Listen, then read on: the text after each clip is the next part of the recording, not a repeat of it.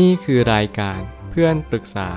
เป็นรายการที่จะนำประสบการณ์ต่างๆ มาเล่าเรื่องร้อยเรียงเรื่องราว ให้เกิดประโยชน์แก่ผู้ฟังครับ สวัสดีครับ ผมแอดมินเพจเพื่อนปรึกษาครับ วันนี้ผมอยากจะมาชวนคุยเรื่อง หนังสือ The Total Money Makeover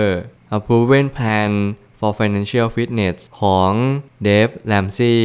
เมื่อหนังสือเล่มนี้อยู่ในมือผมแน่นอนว่าหนังสือเล่มนี้เป็นหนังสือเล่มแรก ๆ ของ คนที่ต้องการศึกษาเรื่องการเงินทั้งหมดทั้งมวลเมื่อการให้เราศึกษาเรื่องการเงินเนี่ยเป็นสิ่งที่ใกล้ตัวมากขึ้นเรื่อยๆ มันก็เหมือนกับสิ่งที่เราเรียนรู้ตั้งแต่เด็ก ๆ เลยนั่นก็คือ เราอยากจะรู้ว่าวิธีที่เราจะเดินได้อย่างไร จะนอนได้อย่างไร รวมไปถึงวิธีการเล่น ทุกๆ สิ่งทุกอย่างในชีวิตที่เราเติบโตขึ้นมา เราต้องการที่จะรู้ how to หรือทางที่เราจะไปยังจุดจุดๆนั้น ให้อย่างตลอดรอดฟัง แต่แล้วการที่เราจะใช้ชีวิตให้อย่างสุขสมบูรณ์เนี่ยเป็นเรื่องที่น่าพิศวงอย่างยิ่ง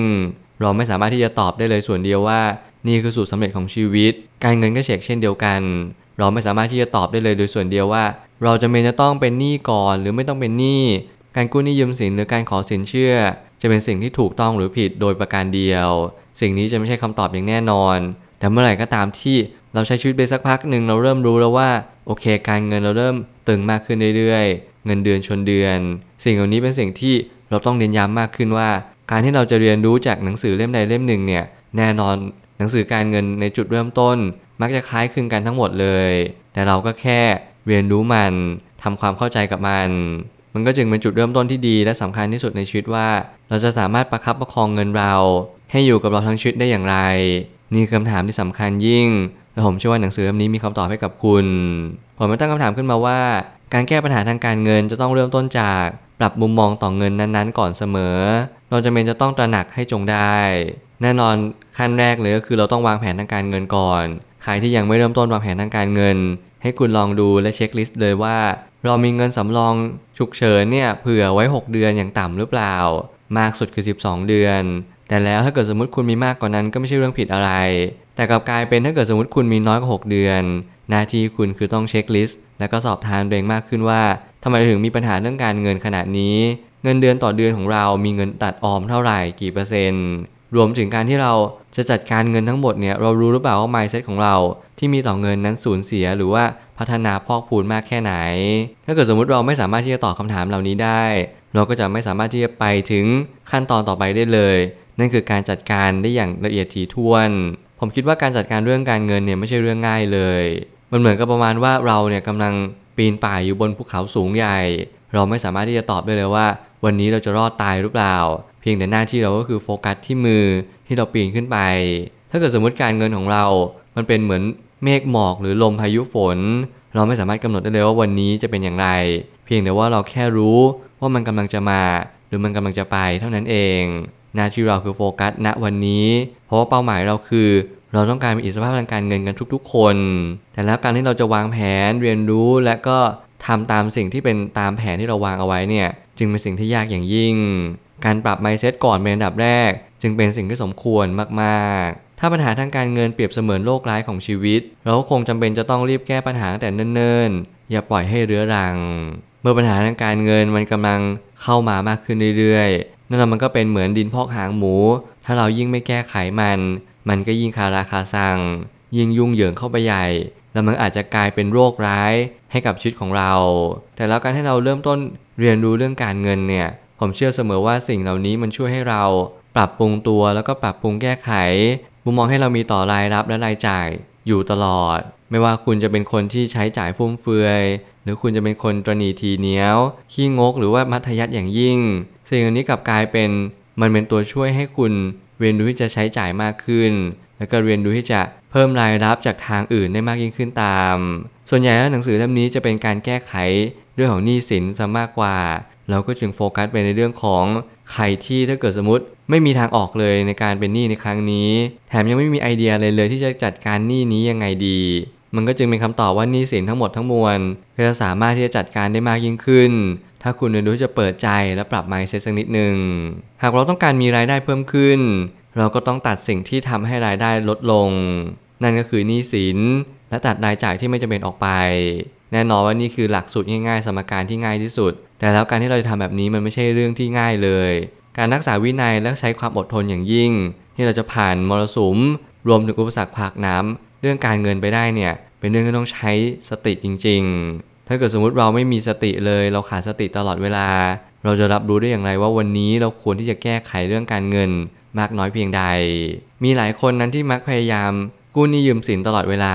เขาเชื่อว่าการขอสินเชื่อคือการต่ออายุของเขา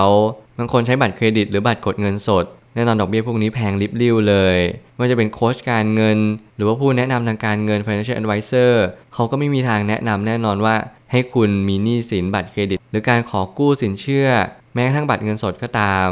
แต่ถ้าเกิดสมมติเรามีปัญหาเกิดขึ้น การจัดการ นี้สินที่ดอกเบี้ยสูงที่สุดเนี่ยก็จำเป็นก่อนเสมอ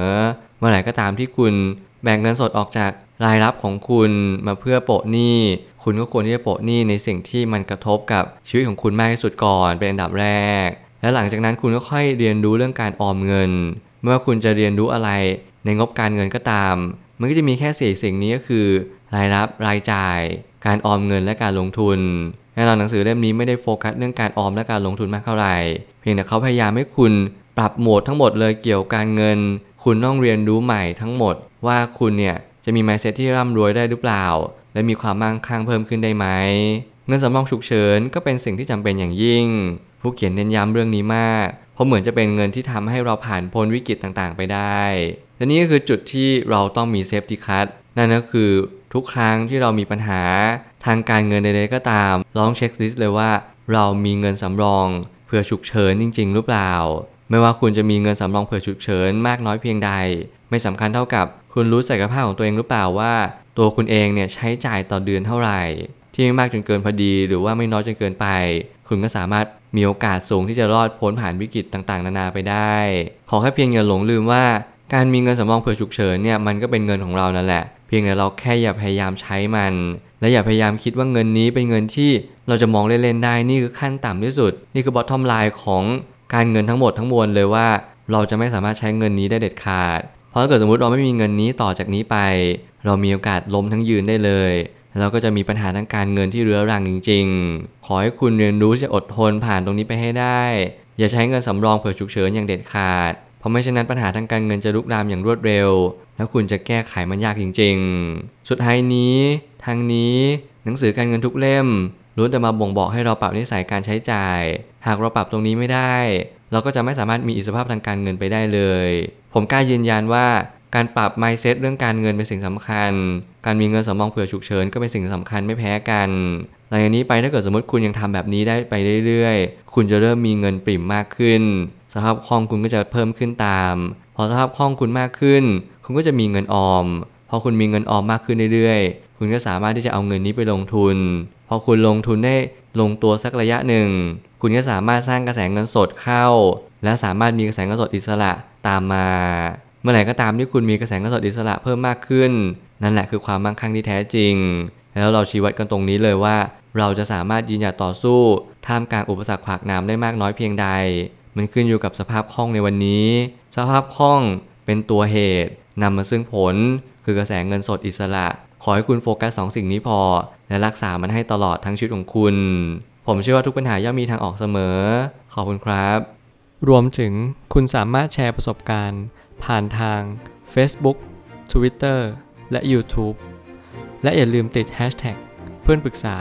หรือ f r ร e n d t a l k a ด้วยนะครับ